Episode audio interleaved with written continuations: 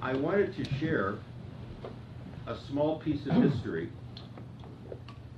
because we have been told that unless we go back to the beginning of things, we don't really know why we are doing what we do. So, this was in 1970, late.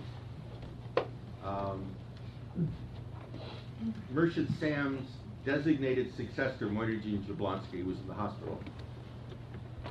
And Murshid Sam walked up to me and he said, I think you should probably do the absent healing ritual for Moineddin. It may help, and it certainly won't hurt. and I said, There's a healing ritual? and he said, Yes. He said, uh, and I kind of gave it out to us to do, uh, but I don't have a complete copy. You'll have to extract it from my commentaries.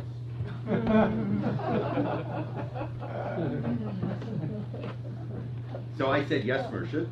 And uh, I went to the commentaries and I extracted the ritual. And I got all of our heaviest weight honchos and honchettes to come and do it with me. And then, of course, Sam uh, fell down the stairs, and right, we started doing the ritual for him. And all of a sudden, we realized this was a regular thing that we were doing every week. Other people were sending us names. Shamcher Beorse comes by, and God bless Shamcher, and uh, checking us out. And he comes to the ritual, and I said, How was it? and he says, Very interesting soul.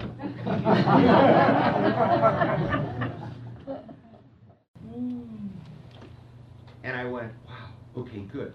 So I dropped it. So Pir Vilayat shows up, and uh, we become one family.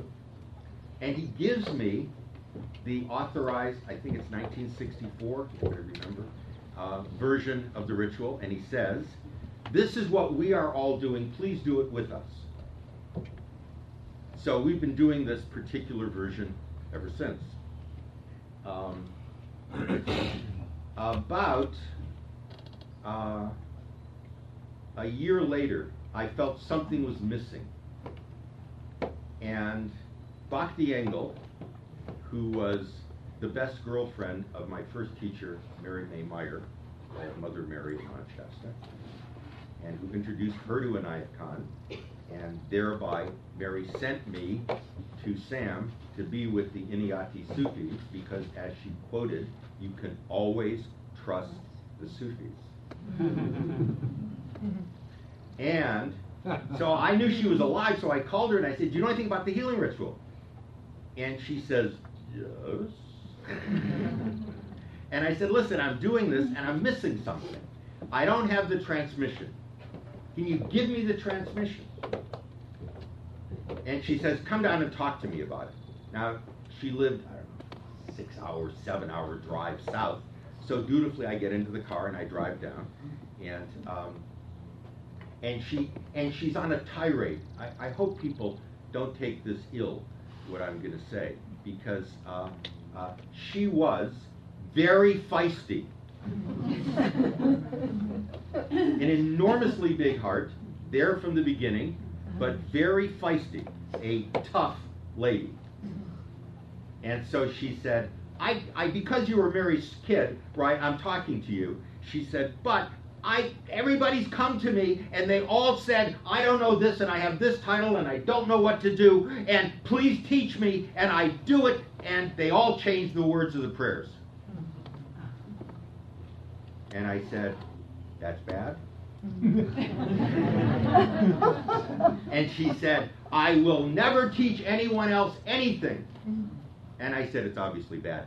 Please, I said, what do you want me to do? so I swore to her that I would never change the words of the prayers.